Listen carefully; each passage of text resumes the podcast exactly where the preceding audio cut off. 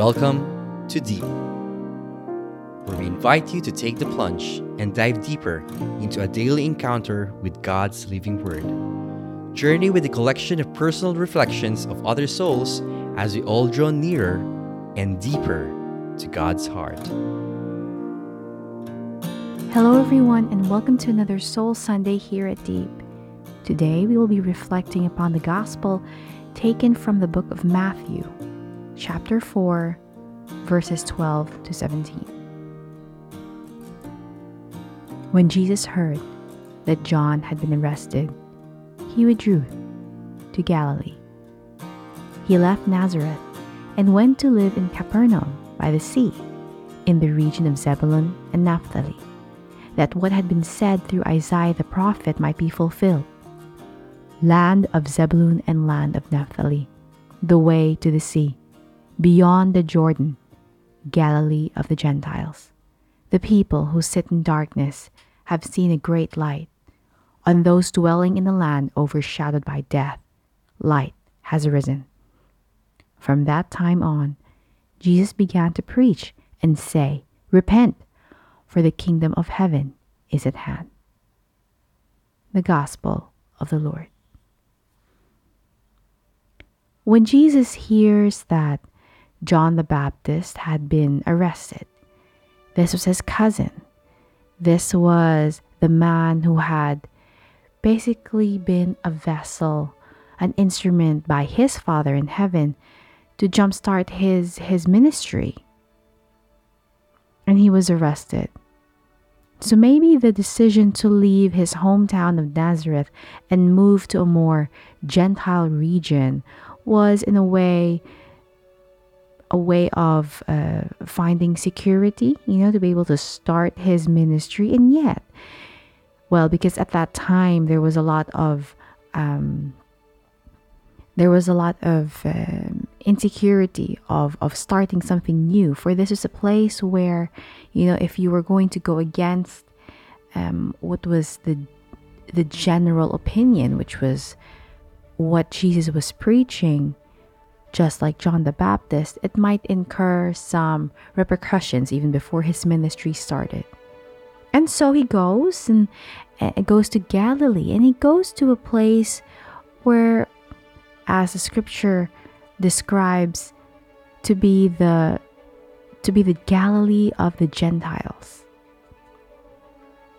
It was a place where um, it was half Gentile population. You know, they were half pagan and, and called, and they were bilingual, and, and not everybody spoke only Aramaic. There was also Greek being spoken, and, and this was a place that um, that wasn't really his comfort zone, and yet he chose to build his his his headquarters here. This is where Jesus is going to be his mission his mission base. And Jesus became a light for, for the people who were in the darkness. You know, it was here where you hear stories of, of truth, the, the, the stories of healing, of how he was able to deliver hope and compassion. Not in the place where he called home, but a place where he was surrounded by people who didn't even necessarily share the same faith as he did. Jesus by doing so, teaches us that for us to live a life that is that is worthy of, of, of the Father, that uh, live a life that the Father wants, we don't always have to be in our comfort zone.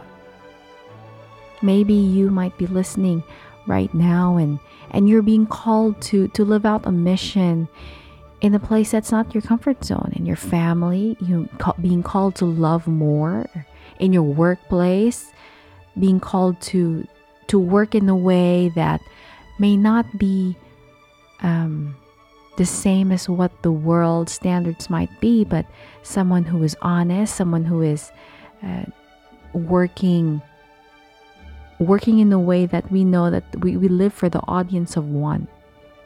It may be in the way that you you live out your family life, the way you raise your children, the way you love your spouse.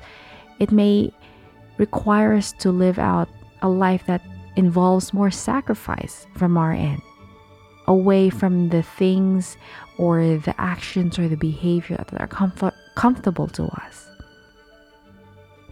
Sometimes we are called to, to live life or to make decisions that may not be just sitting around waiting for things to happen, but when we are called to live a life of sacrifice because it brings about the life it brings about life for the people whom we love when we are called out of our comfort zone and into the courage zone, and by the grace of God, you are being called to a life that follows in Jesus' footsteps.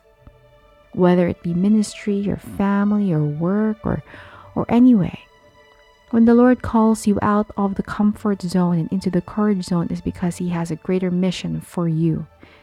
And He wants to do something powerful and something beautiful through your life. But don't worry. Jesus will never call you into the courage zone and just leave you hanging. No, no, no. He's going to send your Holy Spirit, eh, he's, go, he's going to send His Holy Spirit to empower you, to guide you, and to be with you every step of the way. So if you are in this point in time where you're listening and you've been wondering whether it's time to take the first step into the courage zone, then I pray that the Holy Spirit will move you. Move you into the path that will lead you closer to Jesus' heart. Let us pray. In the name of the Father, and of the Son, and of the Holy Spirit. Amen. Holy Spirit, be with us. Holy Spirit, strengthen us.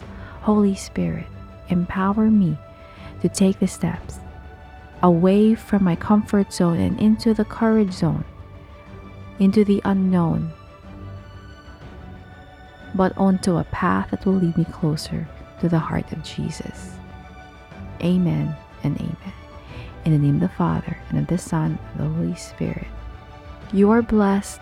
You are loved. Have a beautiful Soul Sunday. And always remember, palangga ka Diyos.